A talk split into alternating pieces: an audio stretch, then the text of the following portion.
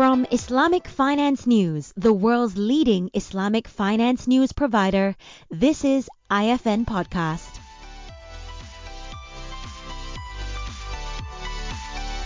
In the aftermath of a global pandemic and the ongoing war in Ukraine, most of the world is bracing for a global recession.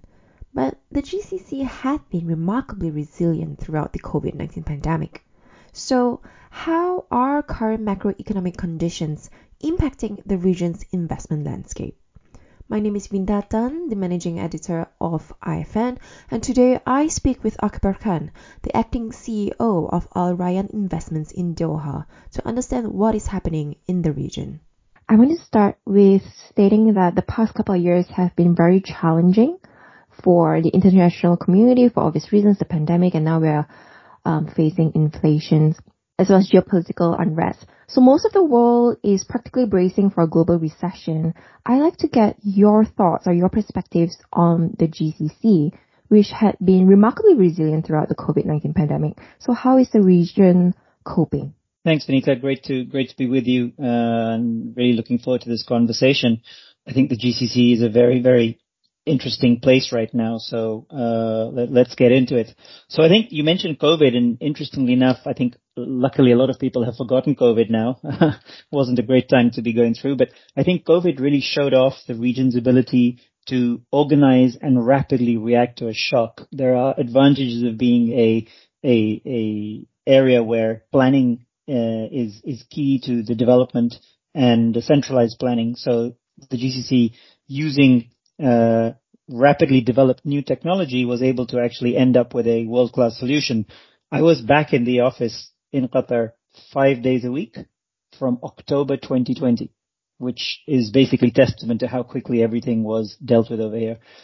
The, the world then suffered another shock, which was the uh, Ukraine, which was as a result of the Ukraine invasion, and the issue there was energy energy shock, energy crisis, energy price inflation, and then food price inflation. So for most of the planet, both of these were debilitating.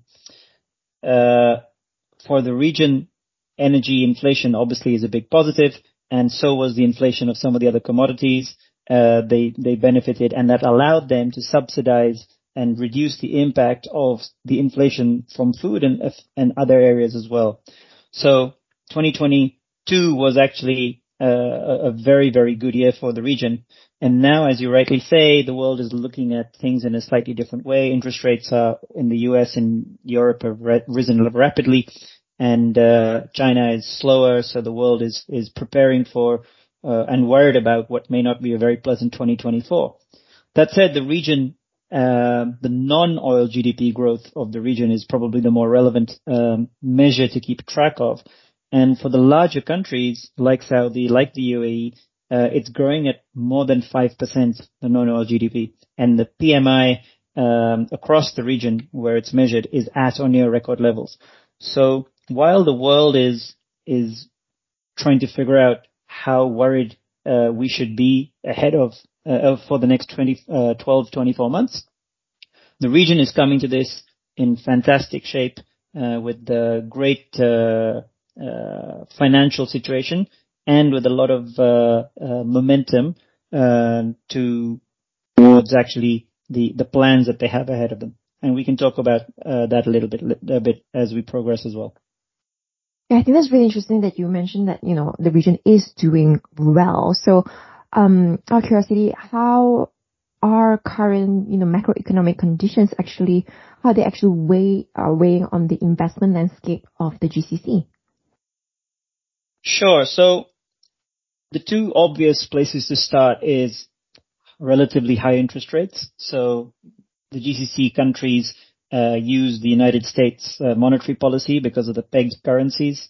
Um, so interest rates in the in in in the US and the GCC countries are relatively high, and that is an issue for a lot of companies uh, and even sovereigns that have relatively high leverage. So that's that's and it's weighing down obviously on consumer lending uh, activity as well because the costs of borrowing are relatively high.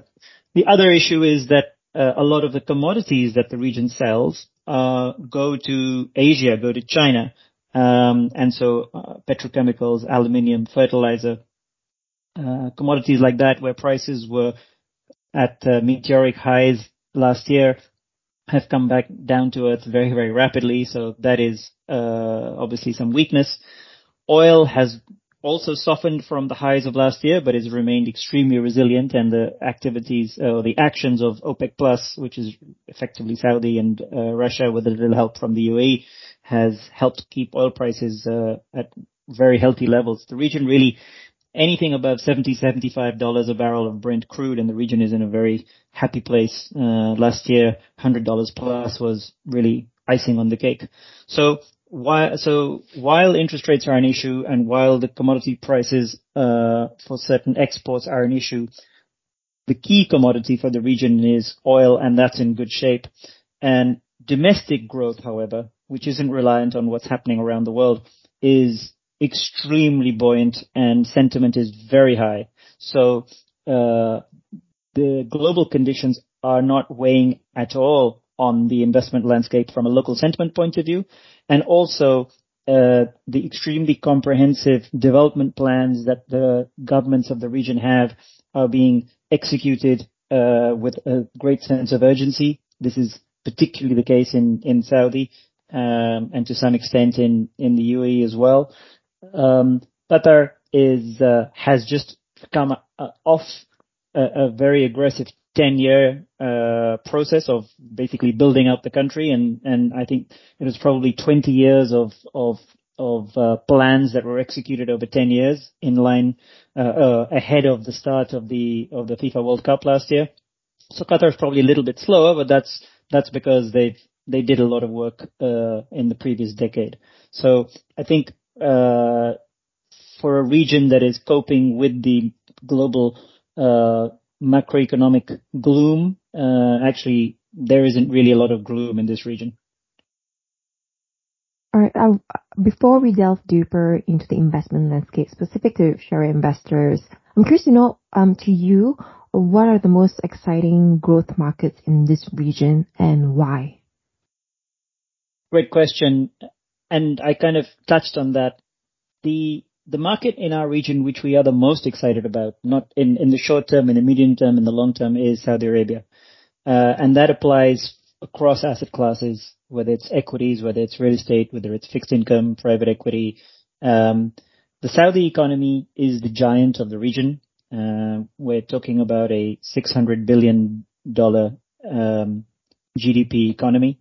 And for the last many decades, it has effectively, uh, you know, the giant has has uh, has been sleeping and has now uh, uh, uh, woken up, and the process of the giant in the region, from a geog- geographical size, from a population, 30 odd million people, um, and in terms of economic activity, that is a there is a huge amount of catch up that needs to be done for the Saudi people and Saudi companies and Saudi industry to catch up with what the current demand is. And that is across a gamut of industries from education and healthcare to housing where there's a huge shortage, uh, all, all real estate actually, but not just housing, but housing is of a particular issue obviously for, for the leadership.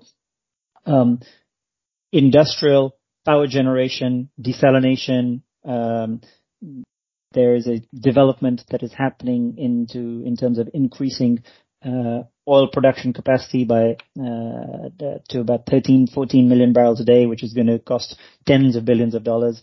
Uh, tourism is a massive, massive focus for Saudi, both domestic tourism and international tourism, and then religious tourism, where the plans are to grow are are are uh, very large. And also, for us, actually, the most important thing, uh, which for a G20 economy, the fastest growing G20 economy in the world, is the the fact that 50% of the population has effectively been re, formally re-recognized, um, which is basically the liberalization of, uh, which is allowing women to come back into the economy.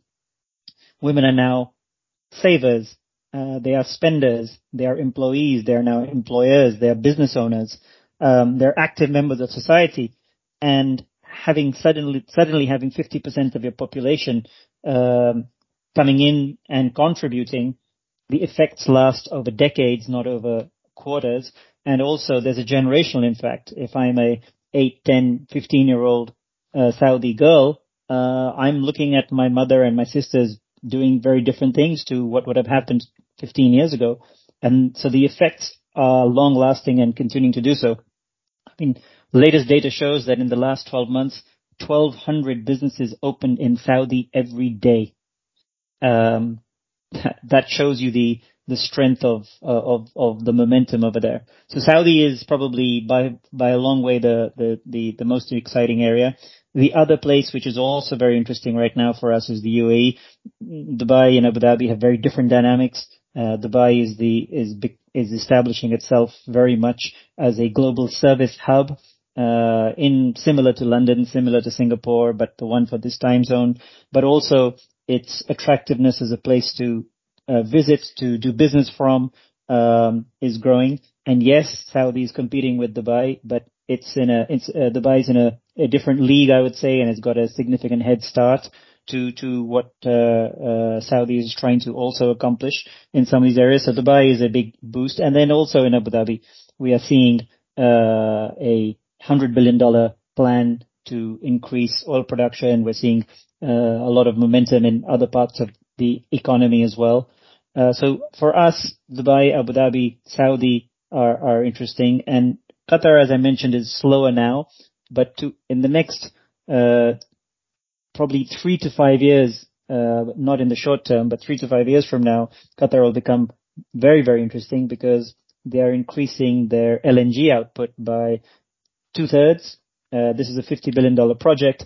Um, as a result of this, the, the GDP of the country will probably go up by one third, and uh, you know that visibility in in uh, economic activity or growth uh, is pretty rare in the world today. So that you know that by so and so year you're going to have, and the plan is by 2028, uh, such a large jump. And the country, as I mentioned earlier, has largely finished its infrastructure building plan. So, you know, if Qatar was a company, peak capex is behind us, uh, free cash flow is just gonna jump significantly. So it allows them far more flexibility in their plans as to how they want to deploy that capital. It also probably is very positive for a credit rating perspective over the coming years. Uh, but also it means that the country is uh, capable of dealing with other shocks or, or other expansions that it wishes to do. Absolutely. And you know, the markets that you've mentioned, uh, Saudi, Dubai, Abu Dhabi, it is difficult to talk about these markets without really touching um, on Islamic finance. So do you see an opportunity for Islamic finance and investment in the current operating environment? And if so, what are they and really how can Islamic investors best capitalize them? Great question. And Al Rayan Investment, as as you know, is uh, we are part of an Islamic bank, Masraf Al Rayan. So everything we do is Sharia compliant, and you know our focus is on both the public equities and and public uh, public sukuk side. So the Islamic industry is obviously very close to our heart. This year has been remarkable uh, in 2023 that it is the year where we've had the highest ever issuance of sukuk globally. Um, and also in the region. So uh, already for the first in the first half of the year, um, or the first uh, seven or seven months of the year, we've had more issuance than in any previous calendar year. And in the Gulf, as an example, uh, that is $21 billion as we speak. About half of that has come from sovereigns and the, the rest, which is from banks and corporates. Uh, but also within that, what's very interesting is that it's showing the maturity of the Sukuk asset class as a means of of funding, uh, and it has brought a lot of first-time issuers, issuers who traditionally have been conventional issuers, into the market. Whether that's the Egyptian government, which did a Sukuk for the first time, or a couple of the conventional banks did Sukuk for the first time. We even had a U.S. Uh, based uh, aircraft leasing company, which has billions of dollars of bonds outstanding, and they chose to do sukuk this year. So not only uh, is uh, is that a testament to uh, the sukuk market overall uh, and how it's continuing to mature, but given that the majority of sukuk outstanding now globally uh, in US dollars are in the based in the Gulf, we're seeing um, both corporates and sovereigns uh, rely more on sukuk than on bonds than they that they used to, it certainly isn't going to be a record issuance year for bonds. So there is a greater reliance on sukuk, which is uh, a fantastic testament to how mature this asset class is and how it's playing a great role in actually being able to take advantage of the growth that we're seeing in the Gulf uh, as as as a debt investor. On the equity side, it's probably slightly less clear cut. Um, there has been a raft of IPOs um, in the region, particularly from Saudi and UAE. Last year, there were 51 listings in Saudi and UAE, which raised $125 billion. Um, and the order books for those IPOs were in excess of $2 trillion.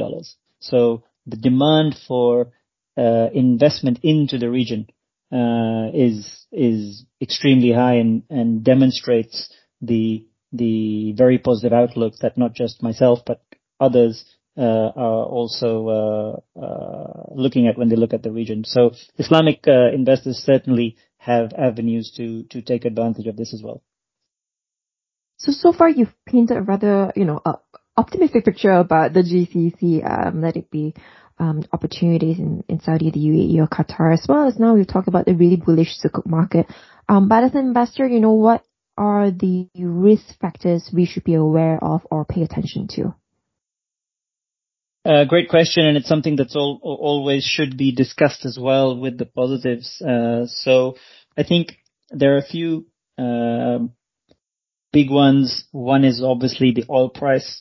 Uh, from a sentiment point of view, from a global investor sentiment point of view, the oil price is a key risk, um, which is why OPEC Plus have been, I guess, micromanaging uh, oil production more closely to try and make sure that there is uh, that they don't that they err on the side of having less production than more, so that uh, oil prices don't uh, go below certain levels. So I think oil is uh, a fall in the oil price would be would be a risk. Political stability um, isn't there aren't any countries in the region where that is seen to be a specific risk. But if something was to change rapidly, uh, given the given the uh, government setups in the region, and there's a change of of, of leaders or rulers of others that may have some uh, negative impact. That said, the transitions and the changes in rulers and leadership that we've had in the region in the last decade uh, haven't actually led to any real um, uh, negatives. They've, they've, been handled relatively well. Um, but this is a risk, and frankly, it's a risk everywhere in the world. Uh, if you're an investor in in the UK, you probably felt political risk was pretty high when Brexit happened, um, as an example. So it's not just something for for an emer- for emerging markets. Uh, another big risk is execution risk. The more plans you have, the more uh, ambitious, the more complex uh, the more uh, overarching and, and, comprehensive your plans are across many, many different areas, uh, the greater the execution risk, the greater the risk of making a mistake, the greater the risk of getting something wrong. So clearly that is a, a, a risk to look out for. Individually, no one project is going to derail a country or derail the growth for for for uh, the region, but execution risk uh, when you're counting on a lot of the benefits to come from all these projects to come through. If the projects uh, get delayed or there are other issues, uh, that would be a problem. Um, maybe one thing to think about also is risks to the banking sector. This has obviously been uh, at the forefront of uh, investors' minds globally. And uh, the region has extremely well capitalized banks, probably overly capitalized uh, many would say, but from a from a Western or European perspective, um, very very well capitalized. So that is a risk, but we haven't seen um, an increase in non-performing loans really of it, which cause any worries even as interest rates have gone up. So again, that would be a risk to, to, to think about. And also, as and when we do have tightness in liquidity in the region, and we've just seen this happening in the last few months, the sovereigns, given how uh, strong their position is, are able, uh, positions are, are able to actually pump liquidity into the system. So there are a number of risks, but there are also a number of mitigating factors or, or reasons why some of these are, uh, haven't been issues, but clearly there, nothing is risk free. And one positive risk, I would say, is the steps that have been taken for uh, normalization of relations of countries within the region in the last three, four years. Actually, if that continues to happen and the region starts cooperating with itself more than competing with itself, and I'm talking about the Gulf and the, and, and the, and the broader region around it, that actually is a huge upside risk. I know you were asking from a negative point of view, but that would actually unleash new avenues of growth, which none of us are even considering at the moment. So I, I think I have a sense of your sentiments, but um, you know, for the benefit of our listeners, in your own words, very briefly, what is your market outlook for the region for the next, say, like 12 to 8 months? Um, yes, it's always a question that we do get asked, and and I think uh, probably my enthusiasm is uh, and positive outlook is is you don't have, uh, you can probably guess that already. But yes, I mean, we think that uh, of the markets that we focus on, which is the public equity markets and the public debt markets, uh, and Sukuk specifically, we think the public equity markets are well underpinned. The risk is that they probably, maybe some, some parts have run up uh, too much too soon and some valuations may be uh, running ahead of themselves, but the growth that a lot of companies are, have already been enjoying and we think will continue to enjoy uh, in the coming two, three, four years is is uh, is unprecedented in some areas. So uh, valuation can be in some cases uh, a little bit uh, tricky, but uh, overall we remain remain very positive because there the the growth is coming either from government spending directly or as a result of gov- changes in government policy, which are encouraging the private sector to also invest. So that's on on the on the um, the public equity side. On the public debt side, look, uh, the the credits of our region are uh, in great shape. The uh, region has very highly rated sovereigns, and a lot of the um, debt, which is uh, publicly listed debt, is some of those companies are related to those sovereigns, they're government-related entities, so clearly they are benefiting from the excess liquidity. But even the ones which are not, the corporates are operating in an uh, in an economic environment which is uh, very buoyant. So uh, there aren't necessarily risks to their uh, to their own uh, outlooks.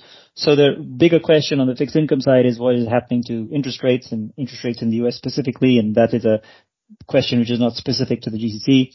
If you, if one believes that we are nearing the end of the U.S. interest rate cycle, um, whether we're at it or we'll soon reach it, um, that clearly is a very, very positive marker for global fixed income, and in which case, uh, if we are nearing the end of the uh, increases in U.S. interest rates, then 2024 would be the year of fixed income.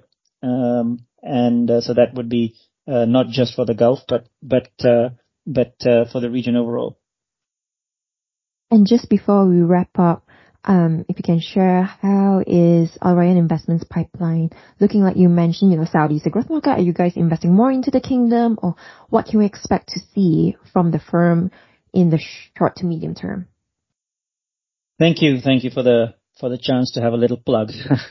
Rayan Investment, we do two, we have two businesses. We have, uh, uh, what we call advisory, which is basically investment banking, um, as well as asset management. On the on the investment banking side, actually, it's very very exciting. Our business is very much focused on Qatar. Uh, uh, very very busy pipeline. There are a number of IPOs that uh, we're working on within Qatar.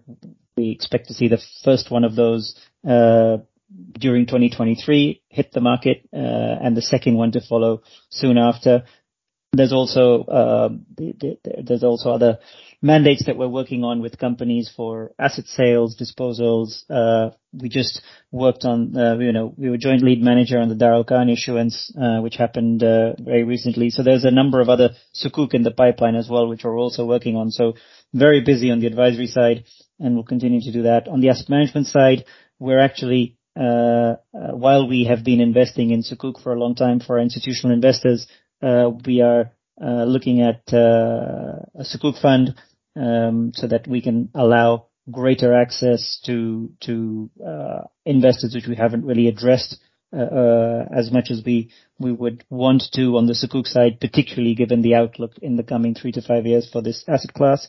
And also, we are uh we already have the largest ETF in the region, which is called the Al Rayan Qatar ETF, which is an ETF which is listed in Doha and tracks an index of Sharia compliant uh, Qatari equities. We're actually looking at uh, whether we should add another ETF to our stable uh, on the passive side, and that is something that we're working on right now. It wouldn't be equities. Uh, it's it's a different asset class, so uh, can't say too much more about it yet, but uh, hopefully we can discuss it uh, when it when it's closer to uh, uh, seeing the light of day. But that's uh, we have a busy busy 12 24 months ahead of us, and we're very excited that the backdrop around us is extremely supportive.